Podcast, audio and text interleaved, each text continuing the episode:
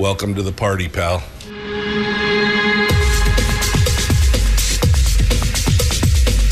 The, the Michael Duke Show. The greed and the entitlement is astounding to me. What more could you want from a low budget radio program? This is a dumpster fire. That was just BS.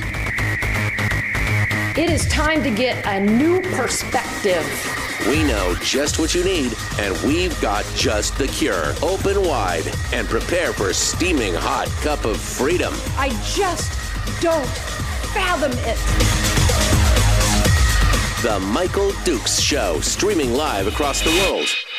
Live around the world on the internet at michaeldukeshow.com and across the state of Alaska on this your favorite radio station and or FM translator. Good morning my friends. Hello, hello, hello. Are you ready? for another great day. A balmy 40 degrees here in the south central area, uh, down in the Mat-Su. Definitely, uh, definitely uh, uh more comfortable uh, this morning. I'm liking it. I'm liking it a lot. Um, let's uh, let's see if we can. again, I was doing the the anti snow dance and and hoping that hoping that we will maintain a little bit of the Indian summer or fall or whatever it is. Uh, let's just uh, fingers crossed. Hope that it uh, continues on this way here uh, as we continue to move forward. Well, welcome to the program and thanks for coming in today. Uh, we've got a lot of headlines to cover and some stories, some things that I want to talk about. And uh, well, there's Oh man, there's things to know, things things to talk about. We're also going to open up the phone lines a little bit later in the show and we'll get a chance uh, for you to talk about the things that uh, you want to talk about as well. And uh, and that's it. Coming up tomorrow, we'll talk with Brad Keithley, Chris Story, uh, and on Wednesday we'll have some uh, some other stuff. But today it's just you and me. I like it. I like it a lot. Some of my favorite times are just hanging out with you and talking about. Um, talking about all the, the stuff, stuff and things, stuff and things. So, what are some of the stories that we're going to be talking about today? Well, we're going to talk a little bit about the uh, move by the Permanent Fund Corporation. Uh, you can see that there's shaking, some shaking and moving going on behind the scenes here, um, and I, let me just let me just say that uh, well uh, let me just say that this is uh, a tale that's being told, but you're only getting half. You're only getting that there's some spin going on here. And and we'll talk about that. We'll we'll talk about that as we get into that story. There is some spin going on there, and it is a little bit of frustrating to watch. It's it's a little frustrating to see what's going on there. We're gonna talk. Uh, we're gonna talk about that. Um, also, uh, some moves by the um, Anchorage School District, which um, I think, I mean, I kind of, I kind of think it's a good idea. Um, I mean, I, I know you probably are all shocked to hear that I think that a school district is doing something well, but uh, it, to me, it's an acknowledgement of um, uh, that something is broken and that they're trying to find a way to fix it. Now, I don't know if this answer is the is the actual. I don't know if this thing is the actual answer or not, but um, at least they're you know trying to find a way to move in that right direction. So I think that's a, I think that's a, a good story, and um, we'll see we'll we'll see what goes on with that. Uh, we'll have some discussion on some of the other uh, races that are happening because we are about two weeks, two and a half weeks away right now from um, the elections in Mat-Su for the uh, for the Mat-Su uh, school board and borough assembly and things like that. And there's a lot of moving and shaking going on here. And as we saw in Fairbanks with that race, there is a lot of monies uh, coming in from outside the state, and there's some real pushback on some of this. Uh, we'll also talk uh, about a bit about the COVID Alliance that uh, happened this last weekend. Had a pretty good crowd out there, apparently, and uh, we'll see uh, who uh, who comes in and talks about that. And then, um, oh, what else are we going to talk about? Oh, sorry, Liz Snyder. Liz Snyder, who the former lawmaker, who now resides in Florida, where she was from originally, moves up here, does a stint in the legislature, moves back to Florida. Uh, but there is a APOC complaint here, which I think has some merit, interestingly enough, and we'll talk a little bit uh, about that uh, as well and uh, I think that's uh, we have some other you know some other ones that'll kind of pop up and down, and we'll we'll talk about it. The homelessness in Anchorage is a huge deal down here in the South Central area. Not so much in the Mat-Su, but uh, down in Anchorage, that has become a huge huge issue uh, that is kind of all consuming uh, of the assembly's time right now between snow removal and dealing with the homelessness issue that seems to be the only thing that these folks are talking about over the last um, over the last few months. And uh, so we're gonna we're gonna see what else uh, is gonna come out of that, um, and we'll uh, we'll discuss with you and me, and and we'll just hang out. And like I said, we'll open up the phone lines a little bit uh, later on. So, how uh, how was your weekend? How are how are things going? How did you feel?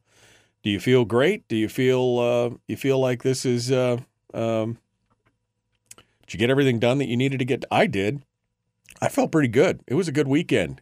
Last weekend, with the help of uh, of uh, uh, Julie, who a uh, friend of the show, we were able to not this this weekend, but we just left, but the weekend before, I was able to finally get all that junked out stuff that I've been trying to get stacked up and get out of here to the landfill. And we finally made it over to the landfill and got everything squared away. And man, that was a load off. I mean, that was just, you know, how you look around and you're like, I know this is all going to be covered with snow, and I'm still going to feel bad about it. I'm still going to be upset. I'm still going to be, you know, uh, agitated by whatever junk I've got laying around that I've got stacked up that I've been meaning to take to the dump. And uh, you know that is the I love I love my car for many reasons, but the fact that I can't hardly haul anything in it and I don't have a pickup truck anymore was definitely one of those things that uh, I'm just like, you know.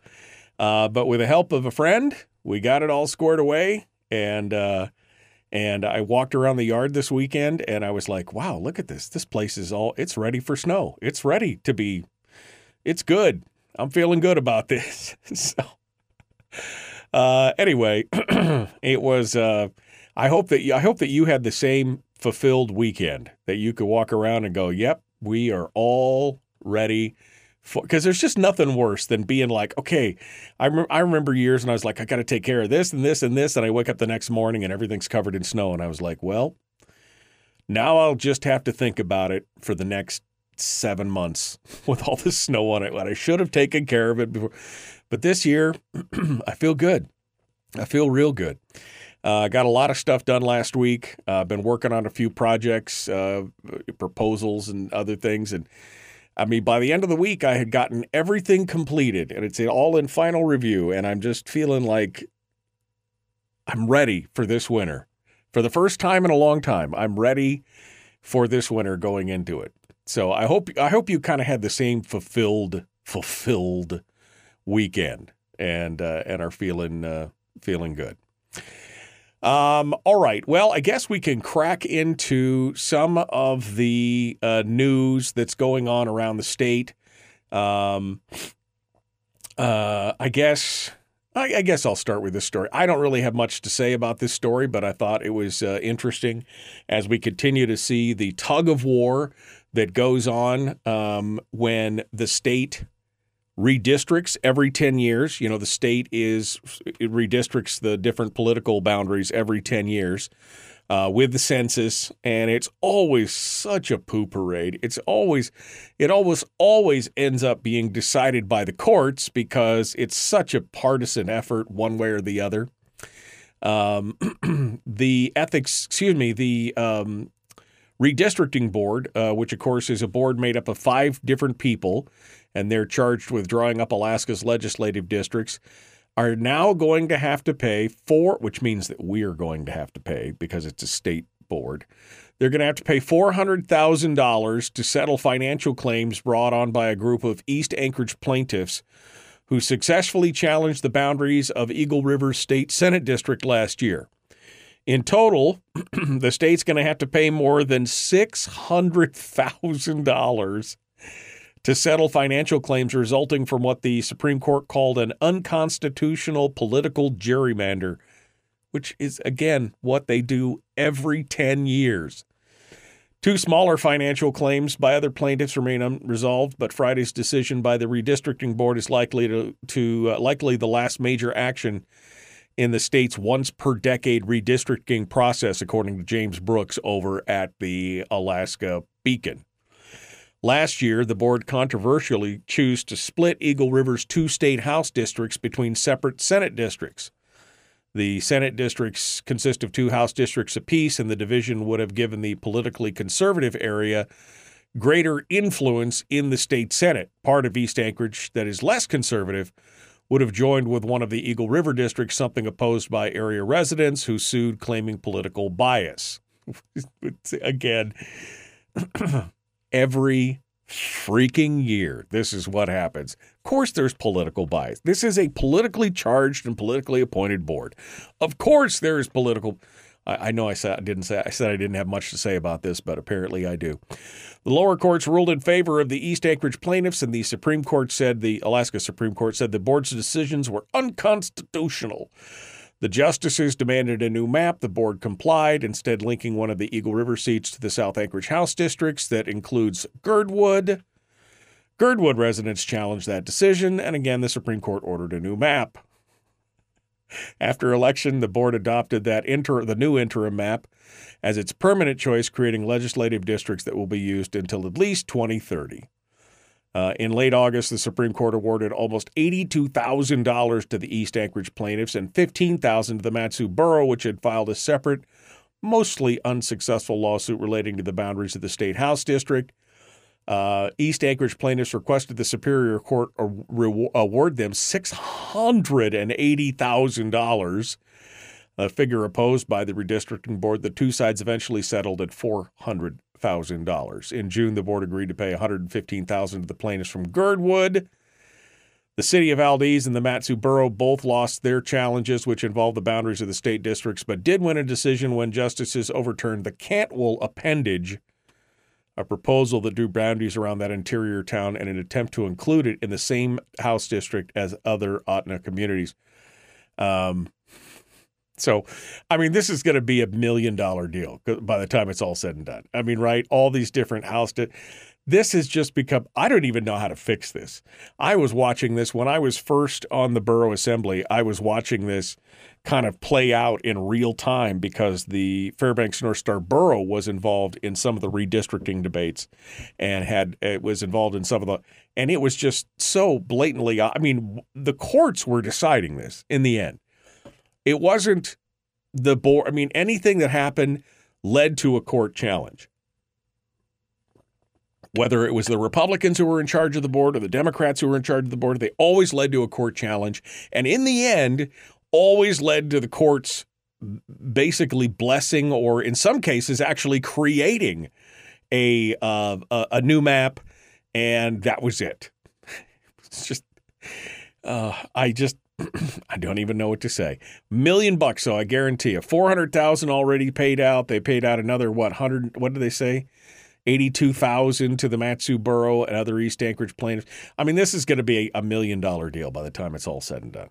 What a crazy poo parade. That's all I that's all I could say to that. Just a wow. Wow, what a deal. All right. Um up against it we got to go. Uh, we'll continue here in just a minute. The Michael Duke Show. Common sense, liberty based, free thinking radio. It is Monday. We're loving it. Aren't you?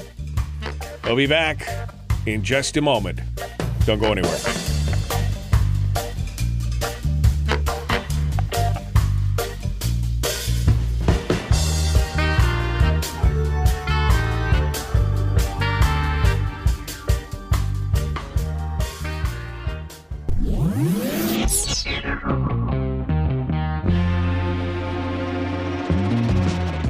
Running on 100% pure beard power. Oh, also some coffee.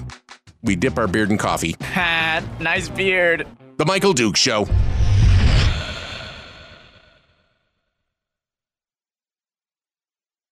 Okay. Um.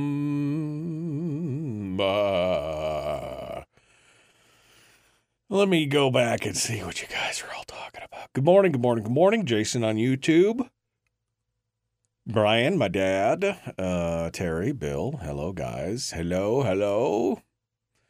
Hello. Brian says he's sick of the overcast.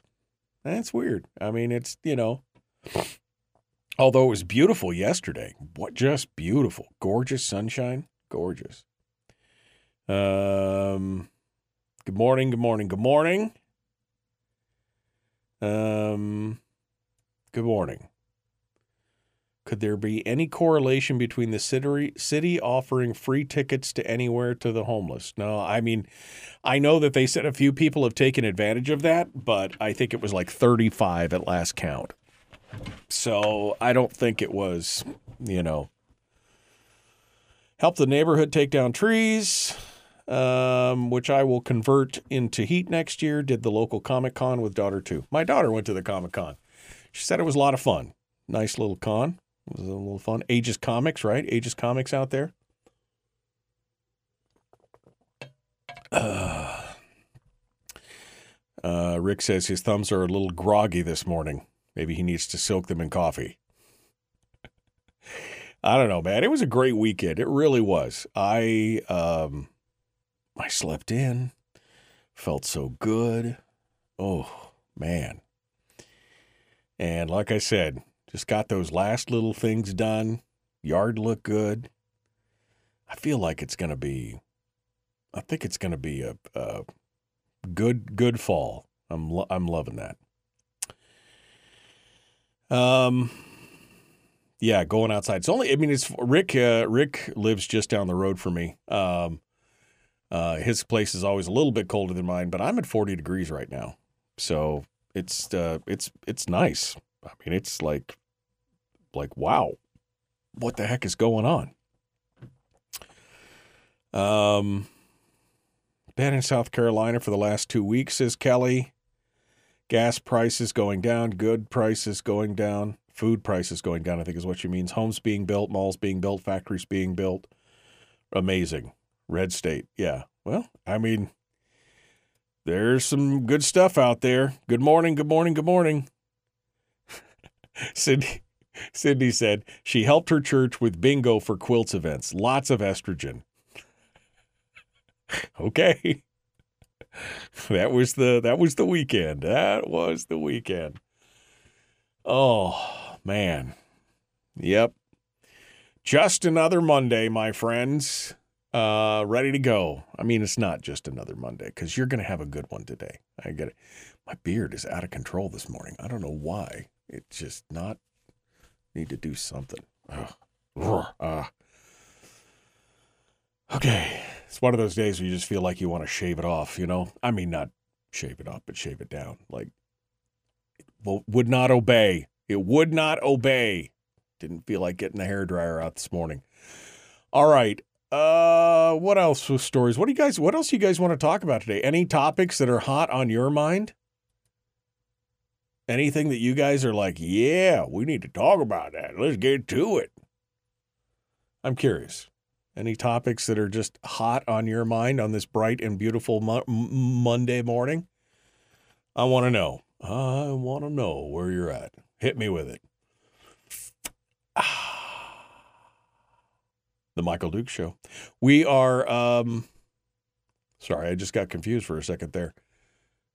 Oh, we're still good. Okay. I obviously have not had my coffee this morning ready to go. Make sure if you're up in the interior, you join us this weekend at the Interior Alaska Gun Show and the Go Winter Expo. That's going to be fun. That's going to be the fun stuff. I can't wait for that. It should be fun, fun, fun. You need to bathe the beard in fresh snow to regain control, says Brian. Maybe that's the answer. Pack it on real good. Get it all frosty.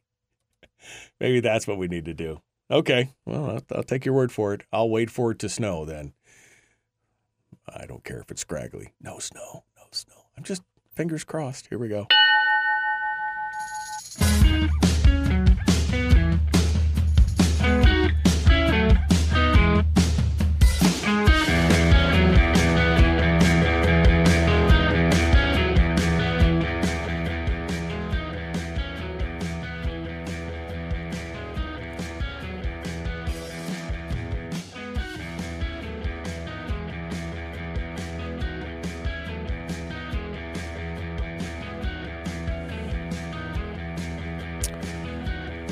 Okay.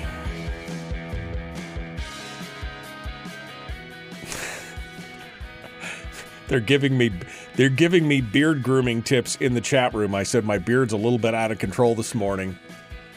Brian suggests I pack fresh snow on it, which of course there is no fresh snow, but I should bathe it in fresh snow. And then Bill suggested bacon grease, which I mean, sounds odoriferous. Sounds like it would smell good, but ooh, gross, man. I mean, they used to do such a thing. I guess the old cowboys and stuff, a little grease down their hair. I mean, it's, you know, I just can't imagine. Boy, that would make you, the bear would, oh man, the bears would love you. Absolutely love you in the woods if you were slicked down with bear grease or with uh, bacon grease. Um, all right. Um, it's pouring down rain in Kodiak. Yeah, I mean, it could be pouring down rain here. It's just cloudy here. Just cloudy for I don't even know what it is up in Fairbanks. I mean, I could tell you. Uh, but down in the down in the South Central area, we're having uh, we're having a good uh, we're having a good uh, a good uh, day today. Absolutely a good weather day. Oh, I don't want to do that. There we go. What is uh, what's what's happening in the Fairbanks? Twenty six degrees in Fairbanks right now. 26 degrees in Fairbanks. Uh, according to this, this says Homer is 48. Oh, okay. Um, all right. Let's um let's let's start cracking in on some of these other news stories here that I want to get to. Um the uh, Alaska COVID Alliance uh, met over the weekend on Friday and Saturday and it was the second Alaska COVID Alliance conference. Uh, 400 people on Friday and about 350 on Saturday attended, according to uh, Suzanne Downing over at Must Read. And they heard about a variety of topics, including the effects of COVID, the issues with spike protein on the human body, concerns with long COVID, the plans for the WHO, and other topics including the role of artificial intelligence in medical policy decisions and more. There were a bunch of different speakers, including Dr. Peter McCullough, Dr. Ryan Cole, um, and more. Uh, people learned about everything from the risk of heart attacks and why young athletes are suffering from myocarditis and other things. Um, and Dr. McCullough had a lot of uh, had a lot of uh, suggestions as well. Um, the attendees were primarily, according to Must Read, non-medical people, with only about a dozen medical professionals, uh, professionals, including doctors, in the crowd. And um, so, anyway, it's uh, it's uh, it's some good stuff. So it looks like a lot. I saw several. I saw several posts from people um, on Facebook or whatever that they had. Uh, that they had attended and took uh, some people took some selfies with Dr. McCullough and everything else. So anyway, a good, uh, good, good job. So anybody who attended will have to tell me how uh, good it was or anything else when we get to the open line section of the uh, show today, which will be sometime I think in the second hour. You can, if you went, I'd love to hear a report of how it went as you went through. All right. Um, what else is going? Oh, I did want to talk about this because I find it so ironic um, when you run for when you run for public office in the state of Alaska, you have to deal with the uh, Alaska Public Offices Commission. Now, I will say that my experience with uh, APOC was pretty good overall. Um, I did have to pay a fine one time because I didn't realize. I mean, first, it's kind of a there's no like handbook. Uh, there's no like um, easy. There was no like easy online website that said here are the steps you take to to deal with APOC, and so you're kind of learning as you go with with uh, with them. And I did end up having to pay a hundred and fifty dollar fine one time because I fi- I didn't file my. It was like a report that I didn't realize that I was supposed to file uh, after I can't remember which one it was, but it was one of the reports. I didn't realize I had to file.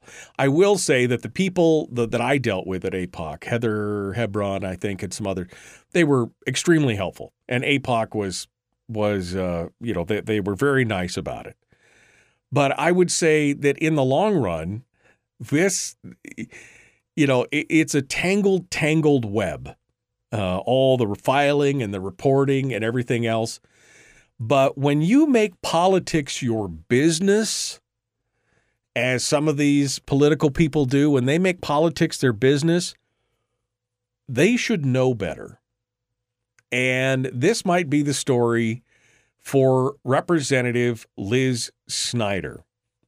She's a former member of the Alaska House, a Democrat who represented a portion of Midtown Anchorage from 2021 until 2022 and then moved back to her home state of Florida. And apparently, she has some explaining to do to the Alaska Public Offices Commission about why she used campaign money to pay her husband a thank you gift for services rendered on her campaign. Now, I will say this even I know that a thank you gift is not a approved expenditure. Okay? You you can't you just can't do that. But this is interesting. Um, this all comes down. Uh, th- this all comes from uh, Jay McDonald, who is an activist um, who has been. Uh, you might remember his name. He's the one that filed the APOC complaint against Jennie Armstrong uh, this last year. Uh, he filed a complaint uh, against her because she started to try and raise money to pay how pay down her debt uh, to her campaign lawyer, Scott Kendall, although she never disclosed the debt personally or on her campaign finance reports. That thing is still simmering in the background right now. So she had this debt. She never disclosed it on any of her APOC filings to Scott Kendall. Remember Scooter Kendall? Anybody remember Scott Kendall? You know who I'm talking about? Alaska for Better's elections, all the other, yeah, you know who I'm talking about. Uh, she never disclosed it, and her fine could be as high as three hundred and eighty-five thousand dollars for that little. Oh man, it just anyway. Jay McDonald, who filed that APOC complaint, has now filed a new one against um, against uh, Liz Snyder and her husband Sam Snyder. Um, and this is a little bit long and involved. Let me see if I can get through this here in the next few minutes. But I I want to kind of there's some backstory here as to why you have to get some backstory on this. So in 2018, Snyder used her husband Sam as her campaign treasurer. He's an environmental activist uh, and its director at True Blue Strategy, which is a political consultancy. You look people who make politics their business? I mean, upon her first filing, Liz indicated Sam was her treasurer in 2018, and he remained so until the end of the 2018 cycle. She lost that year to Lance Pruitt and then narrowly won against him in 2020 by only 11 votes. Don't tell me your vote doesn't matter. 11 votes. Uh, and she served one part of one term before moving back to Florida. So she she skipped town after that. Um, all right. Uh, her first 30 day campaign disclosure covering the reporting from uh, February to July of 2018 indicates the report was filed by herself in her seven day campaign disclosure covering the reporting period from July through August of that year, indicates it was filed by her husband Samuel. There was no payment to Sam logged on this report and no debt to Sam logged on this report. This becomes important to know. Uh, this is, you may be like, well, so what? Okay. This becomes important. No payment to Sam, no debt to Sam. Her next two campaign disclosures uh, were filed by Liz again with no payment to Sam, no debt to Sam, her husband and treasurer. Her final year end campaign disclosure covering the final reporting period indicates that it was filed by Sam. And in that report, uh, a check was written to him for $2,000. It was listed as an expenditure for Sam Snyder, APOC Consulting, NA. The explanation for the expenditure was a thank you gift for APOC support. Now, it's important to note that it was logged as a check to Sam himself and not to his business, SDS Consulting. Around the same period, there was another uh, independent expenditure group named Mark Begich for Alaska and it used Sam's SDS Consulting. In its first filing, they reported a debt of $5,500 to SDS Consulting for APOC's APOC compliance and filing support. They later showed filings that the debt of $5,500 was paid in full, um, along uh, with a check uh, with a description APOC filing support. It shows that Sam Snyder was providing these services for a fee which means a couple things. It means it, she should have either noted it as an in kind donation if it was something he did for a living, or it shouldn't be marked as a thank you. Uh, any anywhere else. Subsequent APOC rulings have further clarified that even so, it shows that Sam Snyder's was again providing stuff for a fee. The way that Jay McDonald sees it, if Liz Snyder hired Samuel Snyder for the purposes of APOC consulting and filing, she's required to report the terms of that agreement and supposed to mark it as a potential debt or projected debt. But instead, nothing was filed. Um, and one of the problems is that uh, uh, McDonald pointed out is that Liz apparently uh, appeared to be actually paying Sam, but calling it a thank you gift, something that's not approved, an approved expenditure to a close family member who shares the same household. Um, I mean, this it, it's kind of crazy. McDonald says that he cites the report for the Mark Begich for Alaska complaint in his complaint because it proves that Sam Snyder provided this service professionally and that he knew that the requirements to report the debt for his service existed and that he filed this debt correctly in the instance of Mark Begich's group. So, and he goes on and on and on, talking about how Liz Snyder claimed she was only paying her husband $7 an hour, but it turns out that there wasn't enough time to do that, and blah, blah, blah, blah, blah. A lot of stuff going on. he actually paid a. Uh, he actually paid a process server to uh, deliver this pros- this server to her to her place in uh, St. Augustine, Florida, because she's now out of state. Which again, we just talked about this last week, didn't we? People wanting to pop into Alaska politics and then leave the state. Great, great. So anyway, just another interesting APOC complaint uh, between this one and I, don't think this one is nearly as uh, as interesting as the one for Jennie Armstrong, um, where that that complaint could be pretty significant. But we'll see. We'll see what uh, we'll see what happens with both of these. Um, I guess is, is this lawfare? I guess this could be considered. I mean, since Scott Kendall is over there uh, stirring up all these APOC complaints against Kelly Tshibaka and Art Mathias and others. I guess what's good for the goose is good for the gander? Question mark. I mean, I just don't know. I just don't know if uh, if that's if this is good or if it's bad. Uh, but I guess we'll we'll have to uh, we'll have to find out. All right, uh, we are up against the break, so we're going to continue in just a moment. The Michael Duke Show, common sense, liberty based, free thinking radio. We got more coming up. And your phone calls in hour two. Don't go anywhere. Back with more right after this.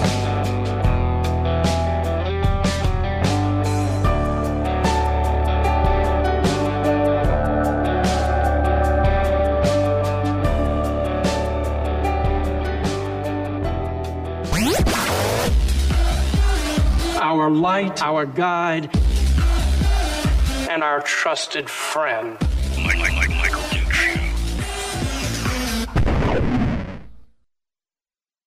Okay. Okay. Uh,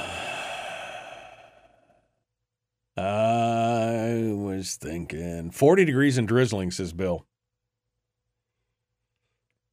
Yeah, he'd be really popular with the dogs, the cats, the bears.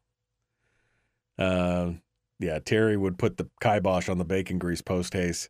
The dog would love it. I guarantee you. The dog would be already licking my face more than it does already. Uh, Kelly says you could, that that the COVID Alliance thing was amazing. You can watch it again online. Um, um, going through, going through. Are they just now catching that? Says Kelly. I'm assuming she's talking about the APOC complaint. Yeah, there's a lot of stuff you got to uh, you got to work on.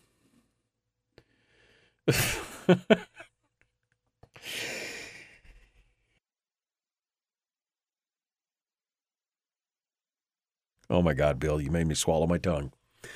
Your representative's so ugly she had to pay her husband. A thank you for services rendered. oh man. Jeannie says Hoppe's number nine is uh, perfect beard oil. oh man, she was uh, upset that she wasn't invited to the leg wrestling and beer pong party. Says Bill. Um. Good morning. Good morning. Good morning. Okay. Kendall, Scooter Kendall needs more bar complaints, says uh, Jeannie. Maybe. I don't I don't know.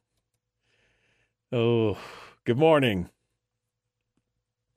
Um All right. Didn't mean to make you choke, said Bill. I'm I was just uh, that was that was some good stuff, my friend. That was some good good stuff. All right, uh, we're gonna do some open line stuff in hour two. So, what else do you guys want to talk about? Uh, let's let's let you guys drive. Let's take a poll. I mean, an informal poll because I'm not going to put anything up. But uh, what would you guys want to talk about? We got. Uh, well, we're going to talk about the PFD or the Permanent Fund Corporation, not the Permanent Fund Dividend, although that will factor into it. Um, think we're going to talk about the education thing next. And so, bacon. Jeannie wants to talk about bacon. Bacon is delicious. Of that, there is no doubt. Bacon is delicious. Food and rest. You guys are killing me, man. Why do you want to do that on this early morning thing where I'm just trying to. Yeah. Food and recipes. All right. okay, what else did I what else did I have here? Uh we talked about that. We talked about that. District board, uh Yukon salmon. Did you see this picture in the ADN? Um a struggle to dodge salmon in pursuit of a massive pollock bounty. Um, uh, it's uh, it's with trawlers and stuff, and I'm just like, I, I just I don't even know, I just don't even know what to say. I don't even know what to say. Um, I I want to talk. I want to I want to I want to talk a little bit more about that. But there's an article in the ADN today talking about the pollock industry and trawlers and what's it what's it doing to salmon bound for the western Alaska rivers and everything else. So, it's uh it's interesting. So, um you're about to cook some home smoked bacon? Oh god, it sounds delicious. Um, Jeremy says he's still looking for a good smoked lamb chop recipe. The amount, uh, see, uh, Kelly says she's seeing a lot. I saw some folks with masks this weekend. I just, you know, or this last week, I guess. I just, you know, nodded, smiled, opened the door for them. What are you, what are you doing? Um, we used to run deer fat on our cast iron stove before we left the setnet camp at the end of season. Render deer fat or run deer fat on our cast iron stove? Mm. Oh, rub, rub. Yeah, well, it keeps it from rusting. Probably keeps the bears from liking it. Um. All right. We got to go. I guess that's the end of that. You guys are all over the place this morning. Although I do like your idea of uh, bacon, smoked bacon, home smoked bacon. Man, I would love to. I just don't have the patience for a smoker. It's just I don't have enough. I don't have enough time to babysit and do all that kind of stuff. Although I have friends that have done cheese. That's what I would like to smoke. I would like to smoke some different types of cheeses. I've tried to smoke cheese once, but it was damn hard to get lit. Here we go.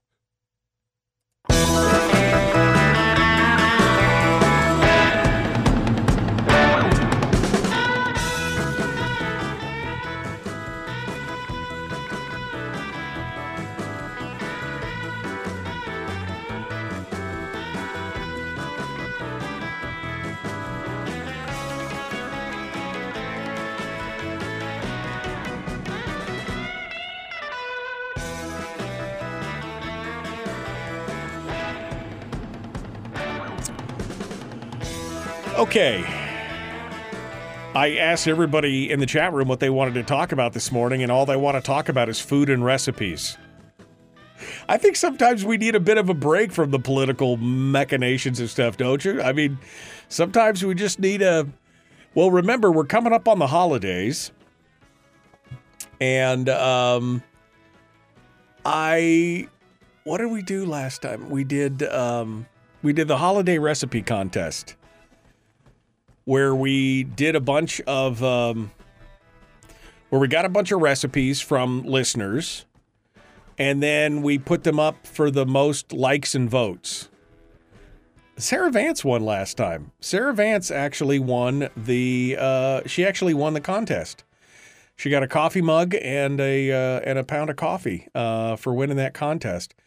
And for the life of me i at this very moment i cannot remember what her recipe was. I'll have to go back and look um, but it was um, it, that was a great time. I love seeing what people uh, love to you know what to them is comfort food, right? What to them is um, a uh, a thing. Did she file that with APOC?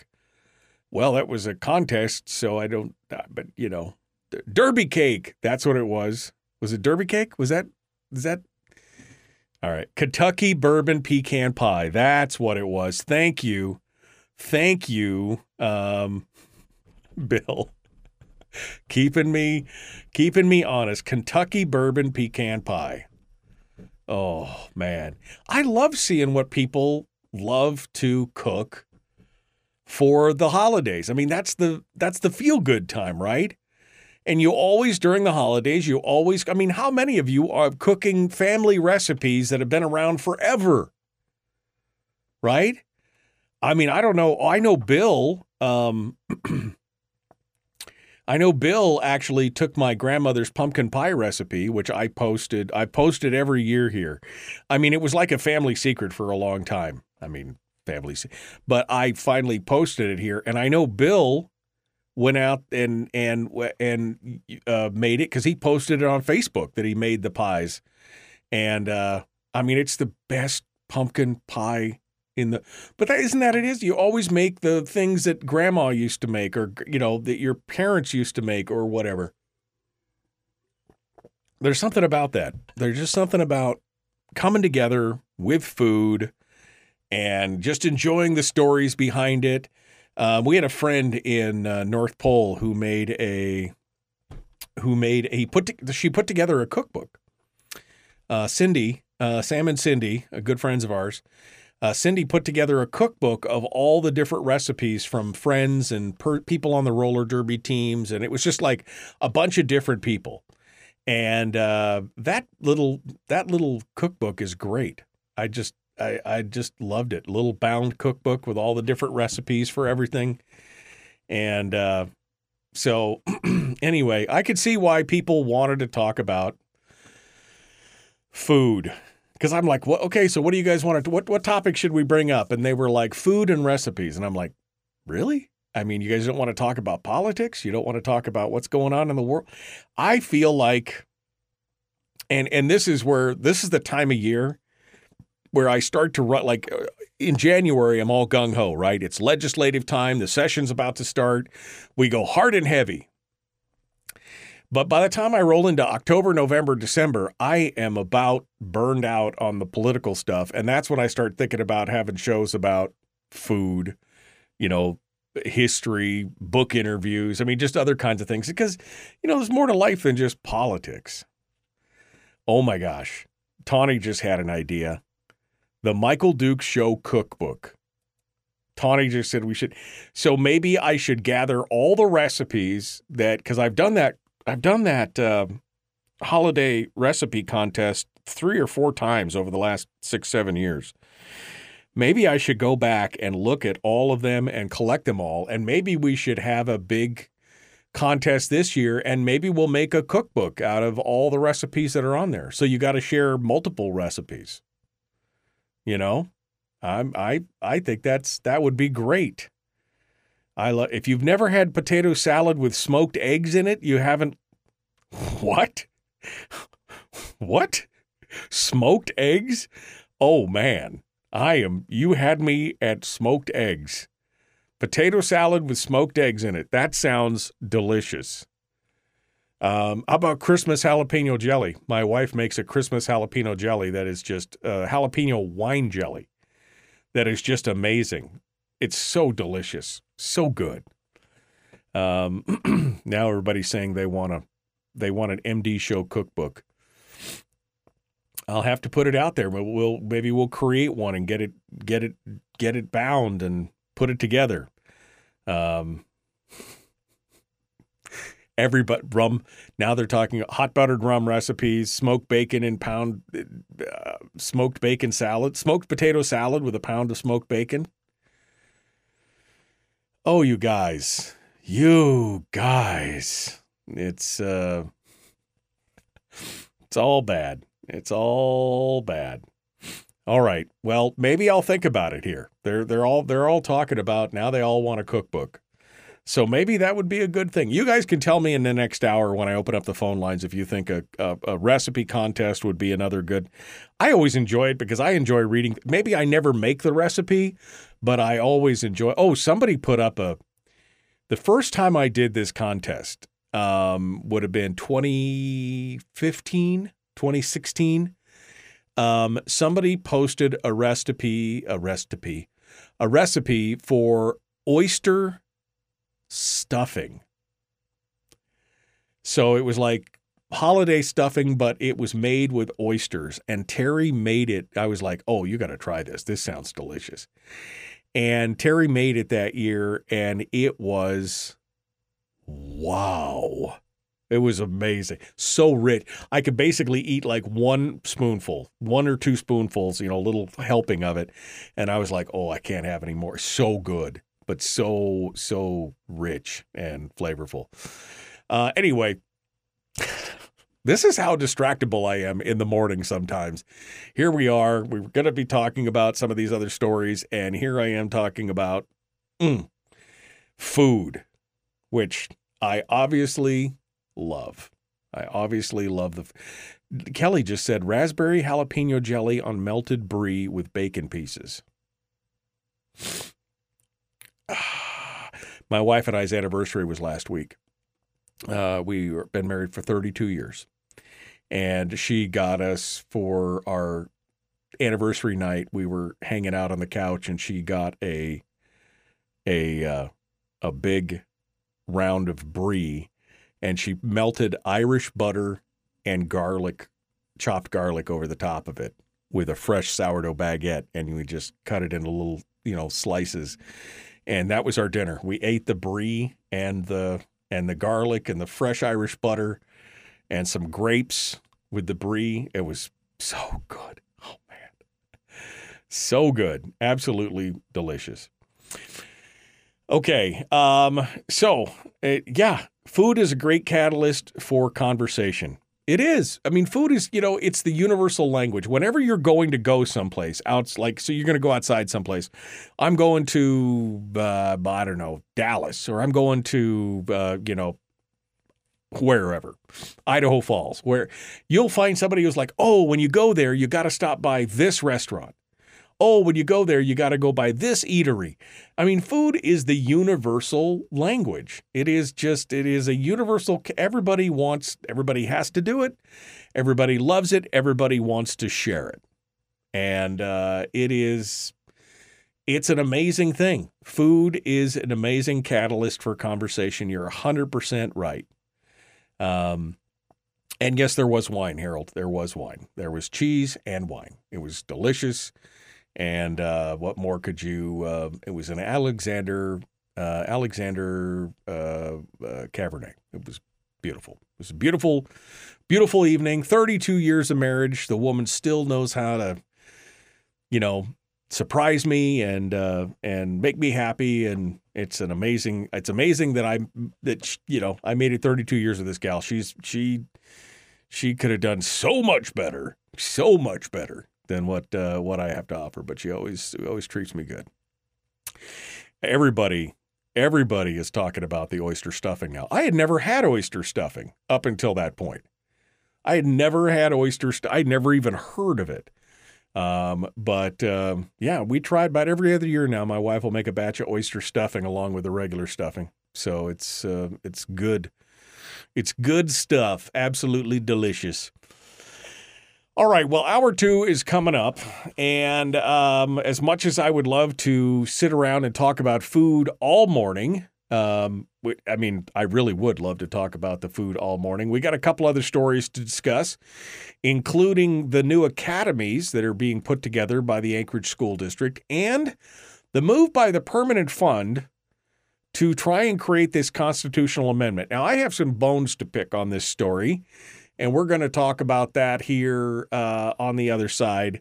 Um, James Brooks writes for the Alaska Beacon. It got picked up by the ADN. And there are some glaring holes in this story. And I thought maybe it was just ignorance, but it looks like, well, it looks like it's being omitted, especially when he references back to something that's happening in New Mexico. We're going to talk about this. That's all coming up in hour two. And we're going to open up the phone lines and more. It's all dead ahead. Don't go anywhere. The Michael Duke Show, common sense, liberty based, free thinking radio. Again, hour two, we'll open phone lines, have some discussions. Tomorrow, Brad Keithley, Chris Story, don't forget that. We'll return with more right after this.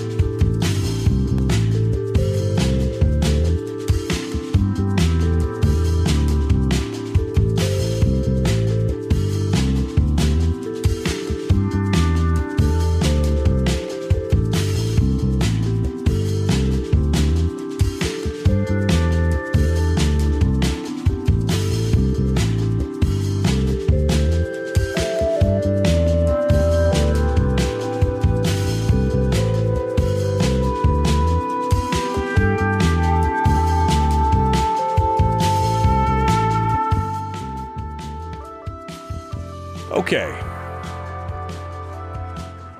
Well.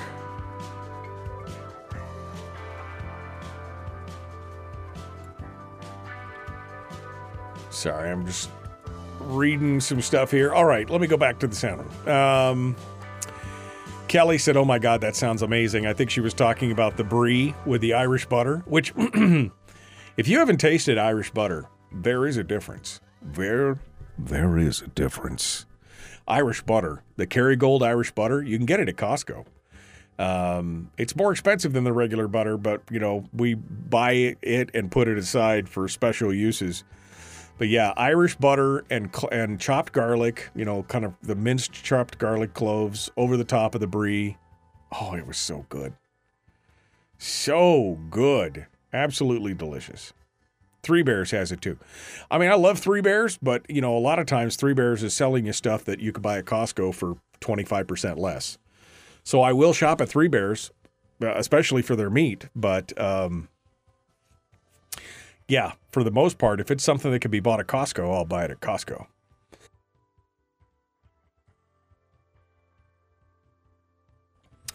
Kelly said she's moving. Did you say you were moving? She was going to miss us? Kelly says she's moving out of Alaska. I'm going to miss the show. Well, you don't have to stop listening to the show. The show is available everywhere. you can just join us here on Facebook. You can stay connected. Uh, Harold said he made lasagna soup on Friday. I don't know what that is, but I'm intrigued. I'm intrigued. My wife makes these things that she calls stoops. Um, and, and that she makes she makes a spaghetti stoop, which is it's not quite a soup, it's not quite a stew, it's a stoop. So that's delicious. It's been a long time since I had that. Come to think of it, but it is good. Um. All right. Uh, Rick says uh, Kelly says yes, there is a difference between Irish butter, and Rick says I make my own. you make your own Irish butter? I want to know how do you how do you do that? Um. Uh, going through here. Uh, Three Bears has got great meat. Um, my son has a meltdown when I don't have Irish butter in the house, and he doesn't even live here. that's a typical. That's a typical kid reaction, huh? Oh yeah, mom, where's your Irish butter? Toddy says I'm not driving to Anchorage for a two-person household. Well, okay. I mean, you know. Um. Uh, Donna tells uh, Kelly you can join her for the 10 o'clock club. See, because the 10 o'clock club for Donna is the 6 o'clock club for us. Uh, it's good. Um, okay. Look it up. Uh, the lasagna soup. It was my first try. Kids ate it up. It says R it up, but I'm sure it means, oh, yeah, ate it up. As a. Anthony says, as a proud Italian, the concept of lasagna soup triggers me culturally. I'm going to my safe space now. Take some lasagna soup with you when you go, will you? It'll be good. It will be good. Um, when Jerica was in Florida, she said it was harder for me to join when I was in Florida because of the time difference didn't match up with my schedule to listen at 10 a.m. She said I worked nights there, was asleep at that time most days. That's okay. You know, that's uh, that's okay. It is what it is. That's why there's a podcast. You can listen to it on your own time whenever you want to. You don't have to wait around. You can do it. That's what the podcast is for. Just put it on, you know, just go. If you got Spotify on your phone, you just go to Spotify and you type in my name. And when you subscribe, it automatically downloads it to your player. And uh, you are ready. You are ready. It's good stuff. Good stuff. Um, all right. Sheboygan. What? Sheboygan? Are you in Petoskey? Petoskey? Petoskey? I don't know. Jennifer's asking a question of somebody. Sheboygan. What a funny word. Um, all right. so, are you Wait, wait, wait, wait, wait. That's not true, Bill. That's not true. Um, Kraft American singles. That Kraft American singles. That would be the that would be the most catastrophic thing to add to any kind of lasagna. oh, uh, Donna's in Petoskey. She was born in Sheboygan. Um, okay, I see. Um. All right, we're one minute out. I got to return. I mean, I will just ramble on about food all morning. If you guys, you guys have successfully sidetracked me for one full segment. So uh, let's uh, let's get back into it here and start talking a little bit more about some other important stuff. Not that the food isn't important, but there's some other important stuff here that we need to get to and I want to uh, I want to get squared away on that. But yeah, I think we're gonna we're about we're about ready into that season. We're into the fall season. Now's the time to start talking about some of the segments on food, fun, movies, books. We're gonna do that. We're gonna do that.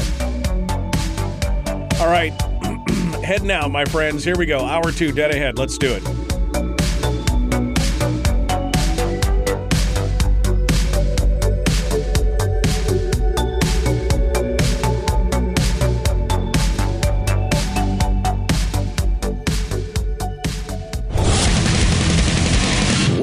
Buddy. Put that thing back in its holster. We haven't gone anywhere. I don't understand. Check out the MichaelDukesShow.com for information on how to get access to the podcast. Welcome to the party, pal.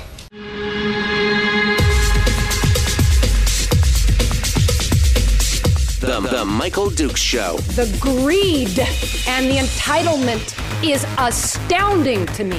What more could you want from a low budget radio program? This is a dumpster fire. That was just BS. It is time to get a new perspective. We know just what you need, and we've got just the cure. Open wide and prepare for a steaming hot cup of freedom. I just don't fathom it. The Michael Dukes Show, streaming live across the world. Live around the world on the internet at michaeldukeshow.com and across the state of Alaska on this your favorite radio station and or FM translator. Good morning. How are you? Welcome to the show. It is the Michael Duke Show broadcasting live. Uh, it is a beautiful Monday morning, uh, a balmy 40 degrees outside the old hacienda here in uh, in South Central. Uh, a little bit warmer down on the peninsula, 27 degrees up in the interior. Last I checked, so kind of a kind of a nice, kind of a nice, uh, you know, w- warmer fall day here in the state, and looking forward to it. looking forward to enjoying it. I hope you had a great weekend and uh, uh, really uh, got some stuff done. I was just talking in hour one about how I made the rounds of the of the house uh, on the on Saturday. You know, just kind of walked around, made sure, checked to see if everything. I felt pretty good. This is like the first time in many a winter where I feel like completely put together before the snow falls. All the stuff that I've been wanting to pick up and get junked out and everything else all got done. Special thanks, by the way, to Julie, uh, who helped me out with that. She brought a truck and a trailer, a dump trailer over, which was so nice because, dang, you only had to load it once, baby. You only had to load it once. Um, so we, uh, but we got it all squared away, got everything cleaned out, got all the cars fixed up and ready to go for the winter. Um, and uh, I'm feeling feeling pretty good. I'm feeling like it's going to be a good good wintertime time uh, uh, show for this year. All right, um, what do we got for this hour? We've got some headlines, and uh, we got the chat room distracted me in the last segment. We got talking about food, and now I'm thinking about this idea for a cookbook for the show, a show cookbook. Uh, that we could uh, we could put together. That would be kind of fun. Uh, everybody contributes. Uh, and then I'll bind it all together, put it into a book, and then sell it to you and make money. See, that's that's the idea. That's capitalism right there, baby. That's what it is. It is. Uh, it's good. So we will. Uh, we'll we'll we'll find out. Uh, meanwhile, I got some stories that I want to talk about. Uh, there's a story about uh, the uh, Permanent Fund Board and their attempts to work in conjunction with some of the good old boys in the legislature to try and create a constitutional amendment to give the legislature access to the corpus of the fund, which I'm not a fan of. Uh, we'll talk about that here in a minute. Uh, the new academies that they are talking about in the Anchorage School District, which quite honestly, I think might be a good idea. I mean, uh, you know, I know you, you, you probably find that shocking that I would think that uh, that a school board or school district had a good idea, but you know that they're they're admitting that there's a problem here, and uh, this is what they're supposed to do.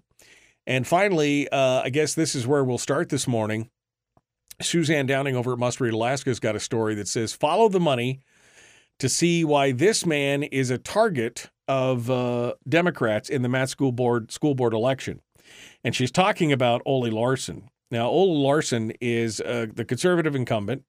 He's been uh, he's been in there for oof, I don't know uh, a lot of uh, a lot of years, but again doing the yeoman's work as the conservative. He's got a new candidate. Uh, her name is Diana Sheeb. Sheeb, Scheib, Scheib, Sheeb, S H I B E, Sheeb, Scheib. I'll call her Scheib. Um, anyway, and um, she has uh, raised a whopping $38,000 for this school board race. Now, according to her report at APOC, most of the $38,000 is coming from teacher union types and outside the district. Um, and what's clear, according to Downing in the filings, is that Larson, Ole Larson, has become a target of the Democrats, as shown by the fact that former Democrat U.S. Senate candidate Pat Chesbro is the deputy treasurer for Shibe, and Anchorage School Board President Margo Bellamy is the fi- is a financial contributor. I mean, I don't, but yes, okay. Outside interest groups, again, including teachers' unions and more, are what's. I mean, the thirty-eight thousand. Ole Larson, by the way, has raised just nine thousand four hundred dollars, about a third of what Shibe has to spend. Um, and so it's going to be a big, just like we saw in, um, just like we saw in the Fairbanks races where there was a lot of money going into, well, in that case, in Fairbanks, there was a lot of independent expenditure money going around, a lot of independent expenditure movie, tens of thousands of dollars of money going around. And on top of that, the Mat-Su Borough also has a bond initiative that would raise $38 million in bonds, which is only half of the cost of the projects listed which is like, what? Proposition 1, it would authorize the Mat-Su Borough to build transportation system projects listed and issue bonds in the amount of $38,168,210, which is 50% of the cost of the projects. And there's a whole bunch of different projects in here. Uh, Mountain Trails Drive, uh, Edgerton Parks Road Pathway, a million dollars for that. Hemmer Road extension, three million for that. School site traffic and improvement at one of the schools. Pioneer Peak Park, one million. Another Green Forest Drive reconstruction, Museum Drive extension. Burma Road upgrades and improvements, school site traffic and safety improvements for Shaw Elementary School, $9 million. $9 million for safety improvements and traffic and safety improvements at one school. Oof. I mean, it's just list after list after list. $38 million in bonds. Um, whether you, I mean, I know how I'm going to vote on that. I mean, the worst part is they always omnibus it up, right? There might be some good road projects in here, and I'm not saying maybe that they're not all good road projects in the long run. But the thing is, they never give you a pick and choose. They never give you a choice. Like, I want to vote for this one, but not for this one. It's all up or down. I vote against those just on principle because until you split them out into separate bonds and we can vote on separate things, I'm not voting on 2, 4, 6, 8, 10, 12, 14, 16, 25 different projects in one single vote. That's just, I hate that. I hate that. But between that and the fact that Ole Larson and um, uh, Kathy McCollum and uh, and Moki Two and some other ones are facing some pretty interesting challenges, this would be uh, this would be the uh, time to get out there and get your vote on. It's all coming up uh, on uh, Oct- on November the third, right? Did I say that right? November the third. First Tuesday in November. November the, no, pff, idiot. November the 7th. November 7th. All right. So November 7th. That's when the whole vote's going on. We got, so you got about two and a half weeks between now and then to make it happen. So that should be pretty, pretty interesting. Um, all right. Uh, the project from the Anchorage School District, this is the one that I thought was is interesting. And I'm, again, not opposed to the idea. I'd like to see what the implementation is going to be. But Anchorage High School students will soon be required to select a career track that will be part of their daily schedule as part of a major shift in the district's curriculum. A career track would include job trainings, internships, and certifications that the school district hopes will prepare students for their post graduation careers, according to Annie Berman over at the ADN. School district officials are still trying to figure out what the career tracks, which they're calling academies, will be and how the logistics will work. They hosted a summit on Thursday with elected officials, industry, nonprofit leaders, and parents and students to help narrow down what they would do. The new program, which the district aims to launch next fall, is part of a broader community effort to address Anchorage's shrinking workforce and labor shortage. They're admitting that there's a problem. There's just not enough to keep people uh, interesting and, you know, interested in staying here. Anchorage lost nearly 10% of its working age population over the last decade. Um, and if we've got this huge out migration, how are they going to interest the kids in staying in state? And this has been a problem. We've had, you know, the the brain drain in Alaska has been going on for many years because there's not always a lot of things to do. But there's plenty of work to do. Maybe we're just not educating them on what the opportunities are. I mean, you know, slope work and, and everything else, uh, carpet. I mean, where's I want to know how much of this is going to be like voc ed and some some technical training. In the fall of 2025, uh, excuse me, the in, in uh, fall of 2024, the initiative is going to launch. All ninth grade students will spend one designated class period per day exploring career opportunities and their own skills and interests, uh, according to the uh, uh, the chief academic officer with the district. Then, in the fall of 2025, sophomore students will choose a career track to focus on for the remaining three years of high school. Each high school will have between three and six academies for students to select from, and they'll have the option of switching academies at least once. Next year's freshman class will be the first co- cohort of students to participate in the program. If the student wants to attend an academy that's at a different school than the one they attend, they said the district is working on transportation plans for the students. And they're working out the logistics and everything else. Um, so it's interesting. Um, you know, it, it's interesting. Each academy will have pathways based on what the students are interested in. A health academy, for example, might have a nurse pathway as well as a physical therapy focus. Um, so it's, you know, I, again, I'm not opposed to this. Of course, the teachers union is like they're cautiously optimistic, but saying the teachers are so overworked, they need more money but they just got they just got a $15 million grant to help with this new initiative from the uh, U.S. Department of Ed. Um, so it's it's interesting. Uh, the teacher, excuse me, the superintendent uh, Jharrett Bryantt uh, said they've heard rumors from some parents that the new model would mean less of a focus on college as well as humanities and arts electives. Both said that wasn't the case. But again, my question is: Is a focus on college the only path forward? I think we're starting to see that a, a college only focus is not the only path forward. We've talked about this. Why that there are more students who are less interested in college in the long run because it doesn't have the payoff for them that they would need. Um, the goal of the initiative is to give students a stronger sense of their options and a quicker path to a career that pays a good wage, said school administrators. In recent years, this is what I love. In recent years, the school district has seen a drop in attendance, which they attributes partially to students or families perhaps not seeing the usefulness of a high school education. Or, alternatively, let me offer an alternative viewpoint. Maybe it's because they don't see the benefits or the usefulness of a brick and mortar high school, and they've decided to instead take that education into their own hands.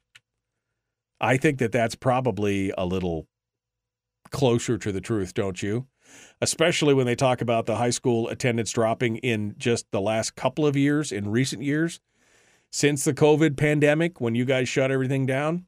Not surprising that that's going on. But maybe they're on the right track here, offering career tracks. This is very similar to what we talked about previously when we were talking about the German model where they chose they they they kind of decided early on as kids were getting out of uh, junior what would be junior high school here what whether they were on a college track or whether they were on a voc ed track. And i think you know i i think that that's not necessarily a bad thing. We'll have to see how this plays out. This is an interesting this is an interesting development though. You can give me your thoughts on this. We're going to open up the phone lines here in a few minutes but I got my big story coming up next the big story on the permanent fund. And uh, I'm a little heated about it. So we'll get your take on it, and then we'll open up the phone lines. Actually, we'll open up the phone lines, then we'll do the story, then we'll take your calls. How about that? There we go. The Michael Duke Show, Common Sense Radio.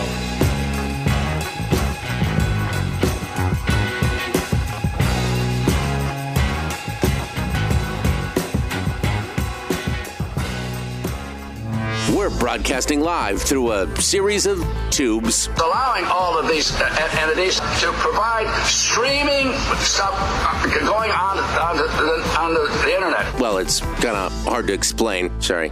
Streaming live every weekday morning on Facebook Live and MichaelDukesShow.com.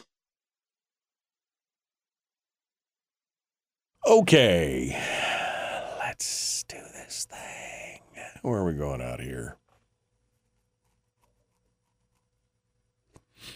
Um. Okay, so I'm scrolling backwards. You guys are like, okay, wait at your house. Fun fact: if you wait long enough, all that stuff in your yard disappears until spring. Oof, man. Yeah. Um.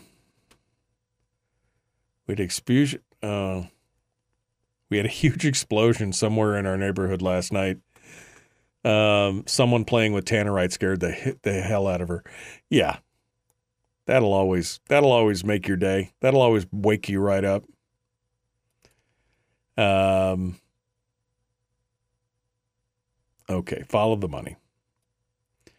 Uh, fluffy cinnamon rolls. Oof, oof. Um, yeah, Margo Bellamy. Say, where have we heard that name before? And Fairbanks turned blue. Nearly $100,000 spent in Fairbanks from outside monies from the various the campaign donations and the PACs and the independent expenditures and everything else nearly $100,000. Um yeah, Sheeb is the is the past president of the NEA. Uh uh, listening to NPR official contributions to the election the other day, and you wouldn't uh, you wouldn't really know. Herder says listening to NPR official contributions to the election of the day, you really wouldn't know the outside influence on the face. Because I mean, they do that, right? Yeah. Um. That is a dangerous location, Shaw Elementary, but not worth that much dollars, says Melody. Nine million dollars. Right? That's what they for Shaw for the Shaw Elementary School. School site traffic and safety improvement, Shaw Elementary School. Nine point almost nine point two million dollars. For the I mean, what did the school cost? Twenty five million?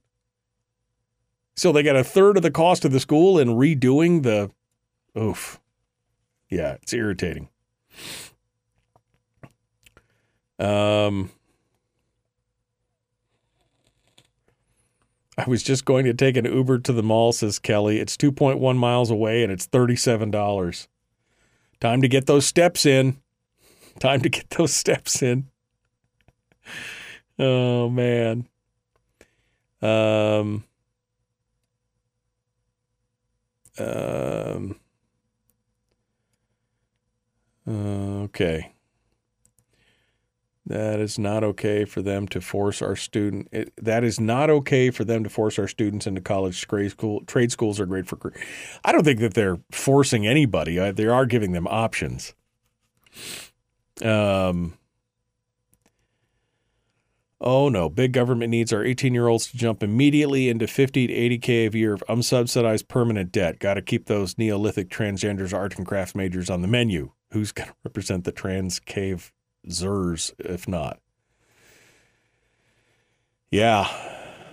Well, I mean that's the thing. They keep wanting to say you got to be, you got to get educated, you got to get a, you got to go to college, you got to do those things. Oh. Uh, Bill says he just sent me a picture. Uh, so now I have to look on my email because I'm a slave to the picture here. What what do we got? What do we got? Um, oh no, maybe it was on my Facebook page. There it is. Um, oh, maybe it's not on my Facebook page. I don't know where you sent me the picture, Bill, but I don't see it. Um, mm, I don't see it. Okay, so um, there you go. All righty, uh, getting ready to jump back in. We're 30 seconds out. Uh, Bill, I'm sure, just sent me a teaser picture of his breakfast. I think is probably what he just sent me. Oh, you sent me via text. That's why. Okay. All right. Well, see. So many different ways of getting the. Oh, God. It's the custom. Mm. Mm. Mm. All right. Gotta go. The Michael Duke Show, Common Sense Radio.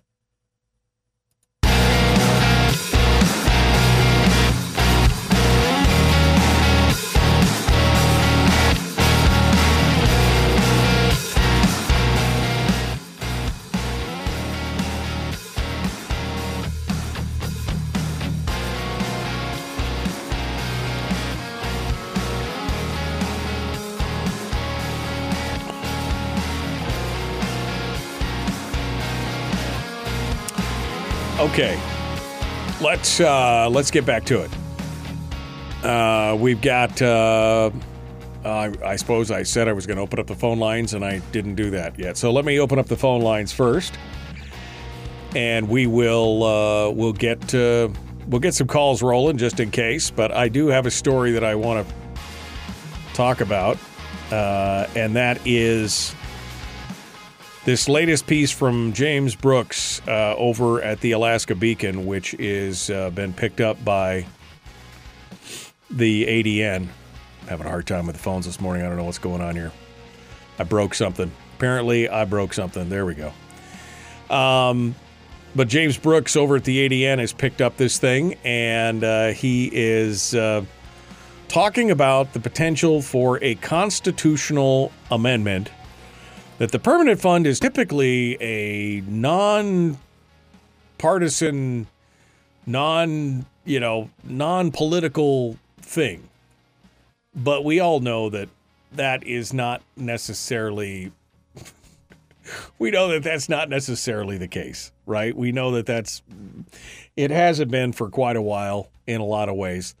Uh, and it's a little frustrating to watch the reporting on this because there's some um I, I don't want to say willful blindness going on, but let's look, let's let's take a look at it. We'll we'll we'll kick this off here uh, and we'll go through this story. The Alaska Permanent Fund isn't running out of money, but it may be run, running out of money that can be spent. After years of earning less than it needed to beat inflation and the demands of the state treasury, the permanent fund's spendable reserves may be exhausted within four years. So, spendable reserves, this is the earnings reserve account, may be exhausted within four years. Now, yes, it may be. But that has more to do with the runaway growth of spending in this state than it does anything else. That's really the culprit here is the runaway growth of spending. He goes on to say Alaska relies on an annual transfer from the permanent fund for more than half of its general purpose revenue used to pay for state services and dividends. If that spendable account runs dry, it would trigger an instant statewide crisis. With that scenario in mind, the managers of the Permanent Fund Corp and the state legislators are considering structural changes to the way the Permanent Fund operates.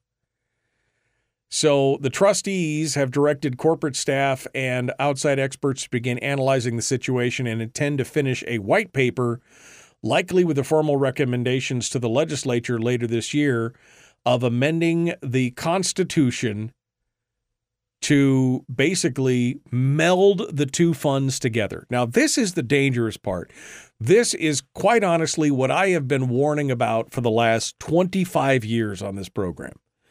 That that pot of money, that permanent the corpus of the fund is just too juicy a target for them to ignore. Too juicy, they want they want it. They want it. I mean, they just want to get their hands on it.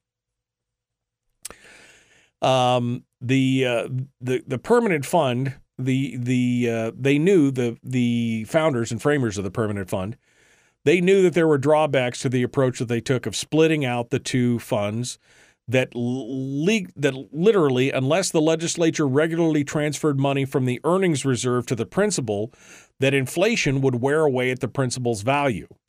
They say inflation is like a thief in the night, is what Elmer Rasmuson said in 82. Uh, so that year, the legislature began regularly transferring money from the ERA to the principal to ensure that it would happen. And that continued until 2018 when the legislature set up a system that annually transfers money from the ERA to the state treasury to pay for services. That increased the pressure on the permanent fund. Now, not only does the permanent fund need to earn enough money to beat inflation, it needs to earn enough money to keep state government funded. So, two problems, they said, that are faced with the permanent fund. In spring, this spring, in order to ensure the money available for spending in the earnings reserve, the legislature capped the amount of this year's inflation proofing transfer, meaning they reduced the amount that they would do it. Now, you know, they quote the walrus here, uh, Mr. Bert Stedman. He said, We've got to keep track of inflation, or you slowly erode your permanent fund so you can skip or lighten up a year on inflation proofing if you want, but you've got to keep it up in the long run. This is, again, going back to this whole inflation proofing argument. Uh, but if the legislature continues inflation proofing at the expected rate, it will reduce the amount of money in the earnings reserve, increasing the chances of an eventual short term fiscal crisis. Okay, so let me let, me just throw all this out here because they now they're using the inflation proofing argument as a reason why the fund is in crisis. You know what they ignore all throughout these discussions? You know what is not brought up one single time by James Brooks, who I know at some point listens to this program because he's backhanded quoted things that have happened on the show. So I know he's listening to the show at some point. So James, if you're listening, why did you not report on the what was it the the several billion dollar transfers that have happened over the last couple three four years um, that Stedman has instigated? Uh, I think Donna's in the chat room. She can give me the exact number. I think upwards of six billion dollars has been transferred into the corpus of the fund from the ERA over the last six or seven years. Donna, if you want to hit me on the number, hit me to make sure that I hit the the the numbers correctly on that. But I want to say it's about six billion dollars has been transferred from the ERA into the corpus of the fund. Now they didn't call it inflation proofing, but it has the effect of inflation proofing. If you're moving it out of there to protect it, if you're moving it out of there to keep it, ro- I mean that's that's a lot of money. But it that is never mentioned at all in this article the transfers a billion here, 2 billion here, 4 billion here. Pretty soon you're talking about real money. And they go on to talk about how they float this constitutional amendment. As envisioned, the amendment would combine the permanent fund's two accounts, the corpus and the ERA, into one. The state treasury would take a percentage of the fund's overall value each year to pay for dividends and services, and the legislators won't be able to spend more than the percentage without amending the Constitution again. But it gives them access to the entire corpus of the fund. Now, they went, he does, and, and here's why I'm really flabbergasted because he goes on to talk about um, Alaska's changing spending habits.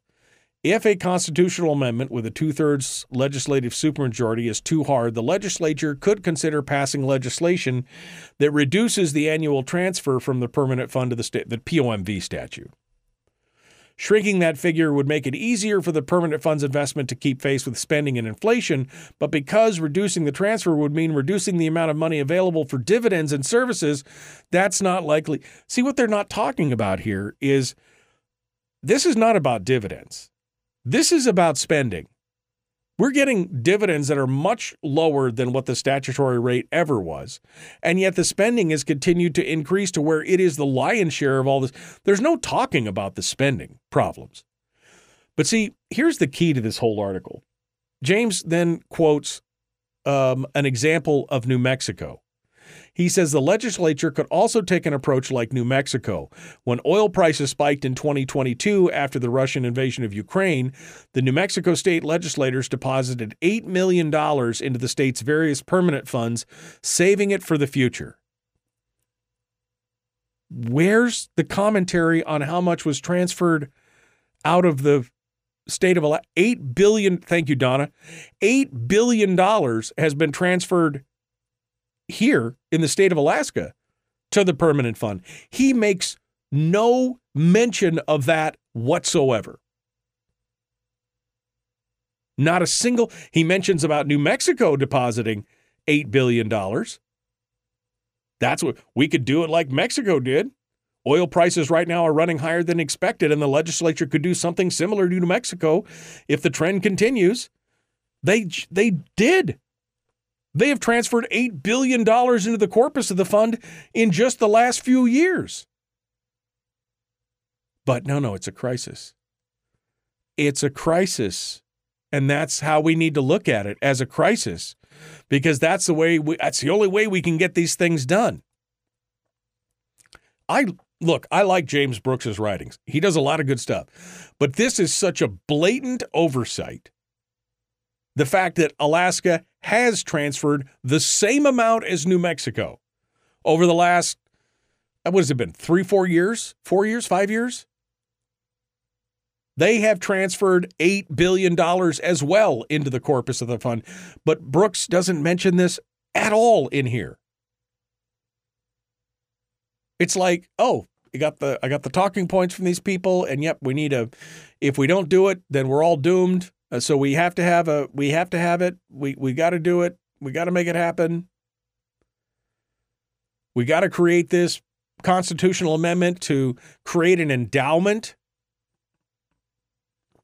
that's what Bryce Edgmon called it. It's an endowment. And the one comment here from the from the uh, from the alternative point of view, from the anti point of view, several members of the state house, including Speaker of the House Cathy Tilton, uh, Republican from Wasilla, and Bryce Edgmon, Independent from Dillingham, and a member of the House Finance Committee, have said they don't see the legislature significantly advancing a comprehensive long term state fiscal plan but single measures could advance in the spring. So they're both looking for a long term fiscal plan. But Edgmon says, I think legislation to create an endowment would be a good first step. Oh my God. Are you kidding me? You want to give the legislature access to the full corpus of the fund? There was a reason why they separated that out and put one behind a constitutional shield. There was a reason for that. Because it would be gone today if they hadn't. That's just that's just how it is. And now they're going to use the argument of no inflation proofing. If you go back to the debates over SB 26, which was the POMV law, the percent of market value law that they use now, they said that inflation proofing was taken care of by the draw amount. They they said that inflation proof that they would not that inflation proofing was fine. That was all factored and figured in there. But now it's become a problem, except for the fact that they've transferred billions of dollars into the corpus of the fund from the ERA over the last few years. I mean, this is this is smoke and mirrors, folks. This is a play for the biggest pot of money in the state. And, and the worst part is, is that they are admitting in their own words here that it's going to they're going to run the ERA dry and it's because they are spending so much. They can't they want more money. They're admitting in this article that it's going to run dry and it has nothing to do with the inflation proofing. It has everything to do with the how much their spend is. I, this is the play right here. And the fact that they're not even mentioning the fact that we've already put millions and billions of dollars into the corpus of the fund out of the ERA for no apparent reason other than Stedman wanted to protect it. It acts as inflation proof. $8 billion. It's a crisis that he created by transferring that 8 billion. Now he could say there's not enough in the earnings reserve for us to fund government. And so now we need to look at a constitutional amendment to merge the funds. Because they intentionally transferred the money out of the ERA to bring down the fund balance. So now it's a crisis point. This is a this is a manufactured crisis. that they plan to take full advantage of with the help of the Permanent Fund Board, calling for this constitutional amendment. I, for one, am sure as hell not voting for anything like that. So you won't have my vote on your constitutional amendment. But I mean, that's the thing. They're not even writing. There's just, come on, James. What about the $8 billion that we've transferred to our permanent fund? Not a mention of it in this article. And he mentions New Mexico, doesn't mention Alaska. I don't know if it's intentional, if it's an oversight. I don't know. I don't know. We got to go. The Michael Dukes Show, Common Sense Radio. Phone lines are open 907 433 3150. 907 433 3150. Give us a call if you want to talk to the next segment.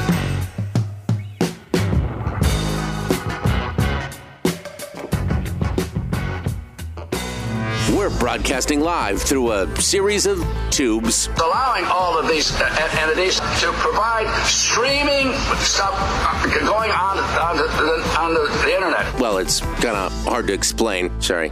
Streaming live every weekday morning on Facebook Live and MichaelDukesShow.com.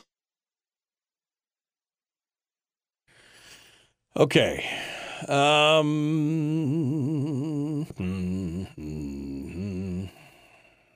going backwards here. Um, ten dollars for a sixteen ounce coffee. Oof, damn. Where are you? You must be at an airport or something somewhere. Um.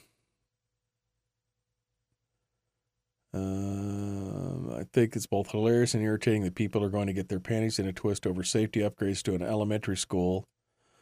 But you all didn't cry at all when they spent two million to remodel high school running tracks and fields that aren't even used for six months out of the year. I always have griped about that, but you know, be, yeah, I've always griped about that. Um, and the straight treasury demands get rid of the excess treasury demands. Oh, so yeah, exactly. It's a spending issue. And the state treasury demands. Get rid of the excess treasury demands, the legislature, and you'll have a, you know. Um Brad talked about this. It's in part funny accounting, in part because of Bert's moving money from the earnings reserve to the corpus. It's an, it is a manufactured crisis. That's the problem. It's a manufactured crisis. Uh, Donna goes on to say that POMV is self inflation proofing. Exactly. That's what we were told when they passed it. Now they're acting like, oh, this is a problem. Oh, this is a problem. We don't have enough money in there. This is a problem. What they're basically saying is that, that they don't have enough um, self control to live within that POMV amount. That's what they're saying. Um, uh, finally asking Don, I thought you were in the know. Sometimes I forget things, Harold. I thought it was 8 billion, but I didn't want to go all the way up there, so I said 6 because I, I remembered 6 of it, but you know, hey, it happens. Oh, don't you bring an out of town expert in sometimes when you need it? I do. Okay. Um Oh, for God's sake, close that. There we go. Um going down here. Denise uh believe oh, they're going on and on about the schools. Uh trying to keep my blood pressure tame here, says Herder. Yeah, well, I understand that completely, my friend. I understand that feeling completely. What the hell? Come on. My phone, my volume. There we go. All right. Uh, also, remember that Brad pointed out the accounting shows current revenues only, but includes future expenditures. Yeah, exactly. Yeah, I can't wait. Uh, I can't wait to uh, have Brad tear this whole thing apart. I, I want to see what their real. I want to see what their real report shows at the end, the one that they're working on right now. Um. Okay. Um, Someone just friended me under the name Donna Arduin, but it wasn't actually her. Oh, uh, yeah, uh, it was Donna because she's had to open up a. You could see that she's in Facebook jail. Um, she's in Facebook jail. There you go. Um, all right. It's in, it's it is insulting, says Tawny. Hold BS accountable. Hold hold BS accountable. That was just BS. I'm his Bert Stedman. That's what I'm just saying.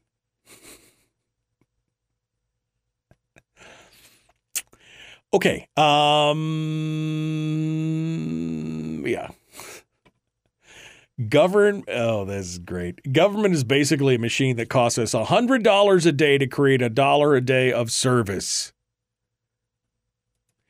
I mean, that's the thing. We've created this monstrosity and we got people like Bert Stedman manipulating things behind the scenes. I mean, he's the one that's that's he's the one that's pushing this whole thing. He wa- I mean, this is a crisis that is totally completely manufactured. And you could see the way that this article is written. They're going on and on and on about how, oh, there just won't be enough money for government. There just won't be enough because government is spending more and more and more. That's the thing. And it goes on to talk about, I mean, yeah, this whole thing is is made up. It's manufactured. And the thing is, it's written to make it's it's written to make Stedman sound like the reasonable one. That's the worst part for me. It it it's so fr- so frustrating. And I know James eventually listens to these shows, like I said, because he's quoted us without actually naming the show, which I found ironic since I name him all the time when I quote his stuff. But regardless, he quoted the show recently, and and uh, I know he lit James. Come on, man. Come on. A little bit of equitable. All right, here we go. Jumping back into it.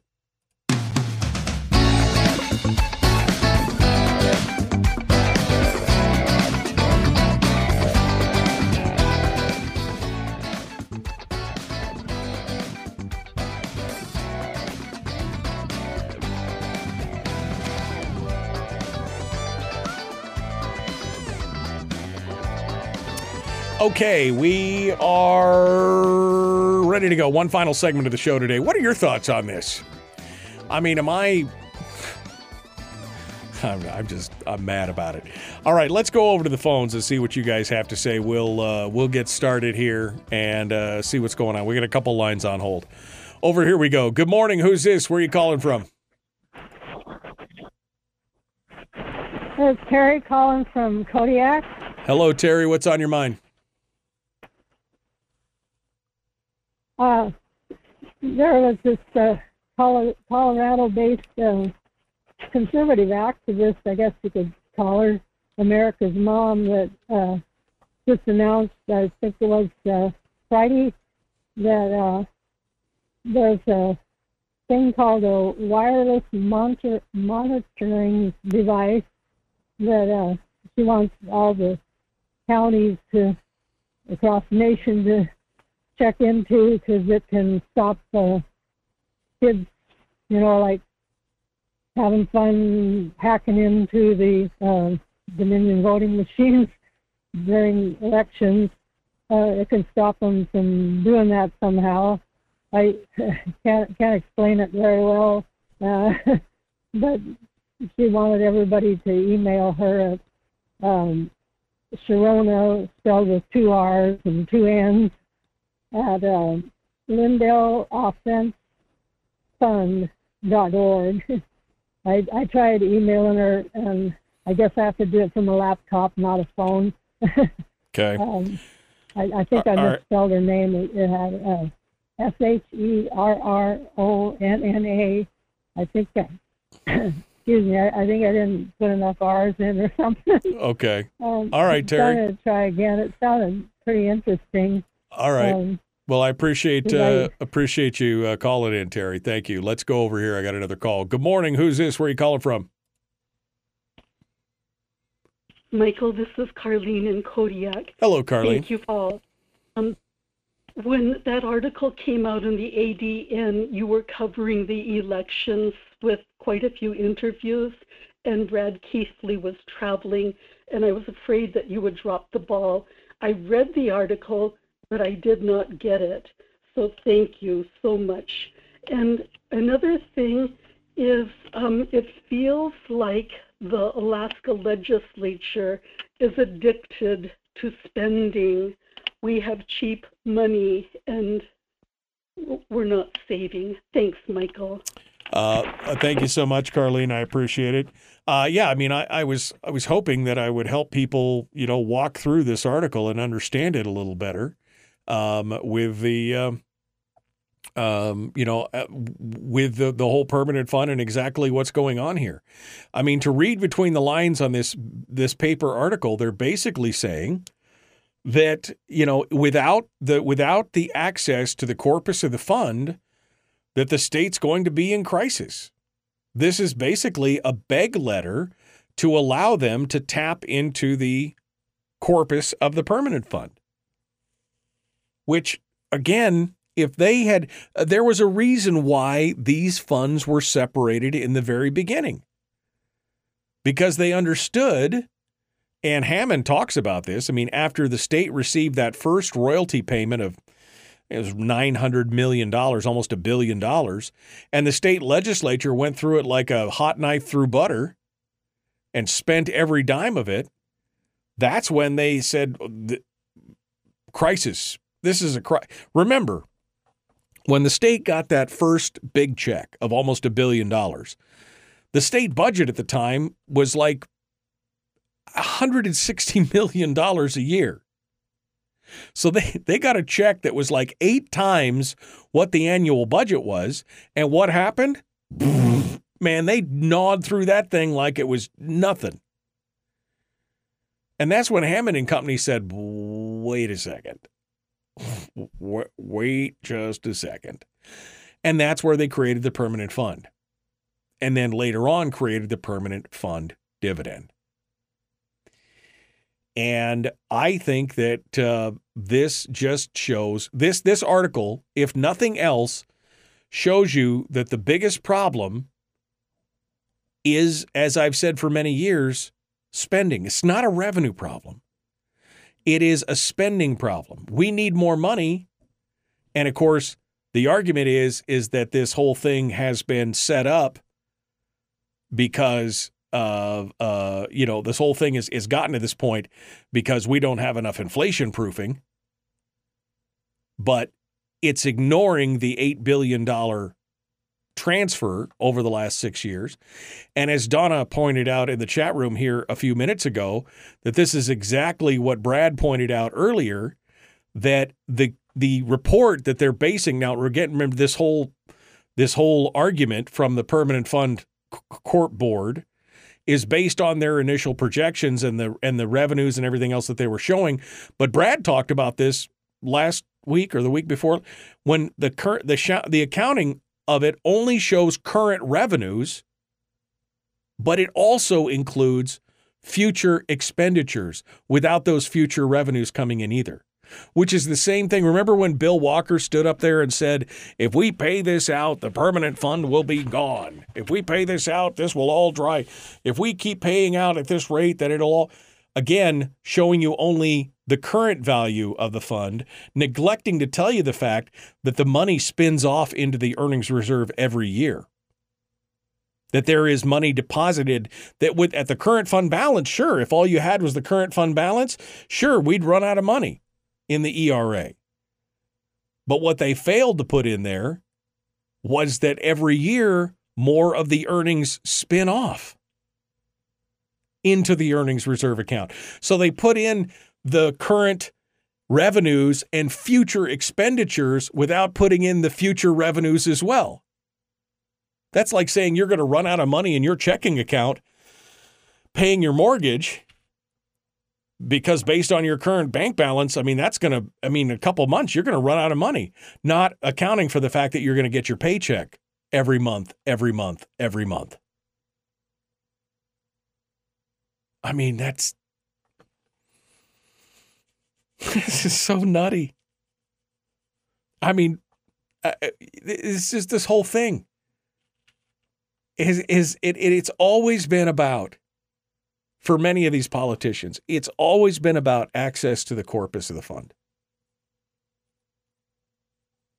and they're within sight. They could see it. They're within sight of it.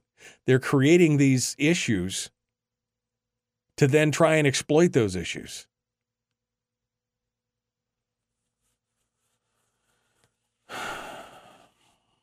It's this this whole thing is just this whole thing is just insane. 907 433 3150. I got time for maybe one more call if you want to call in real quick. Um, um, we'll, uh, we'll, we'll take a look at it and see what it is. Brian says the prize, as always, has been the prize. The tactics have changed, but the game is the same. They failed on the full frontal assault. Now it's a stepwise approach. The big domino fell with Walker. Now it is the crisis du jour and sleight of hand. You're not wrong. He's not wrong. Um, I, I can't wait to see.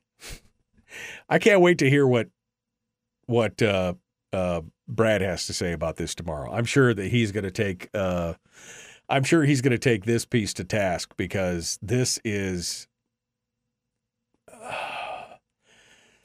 problematic to say the least. The the reporting on this, especially the disingenuous, the fact that he quotes what's going on in New Mexico with the $8 million transfer in New Mexico and doesn't acknowledge the same $8 million transfer here is I mean, I would say blatantly astonishing, but I mean, that's just me. All right, we got to go. I appreciate you guys coming in today. It's been a great show today. I've enjoyed it. And uh, we will see you again tomorrow. Appreciate um, appreciate it. Thanks for coming in and joining us. Be kind, love one another, live well. Tomorrow, Brad Keithley, Chris Story. We will return. The Michael Dukes Show, Common Sense Radio.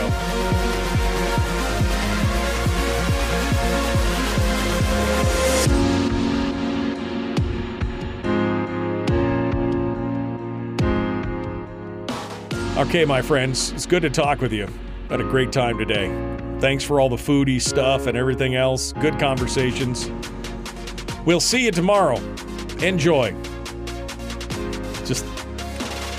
Whew, man, I'm glad I saved that story for last. I would have been wrapped up the whole show. All right, we'll see you tomorrow. Have a great day.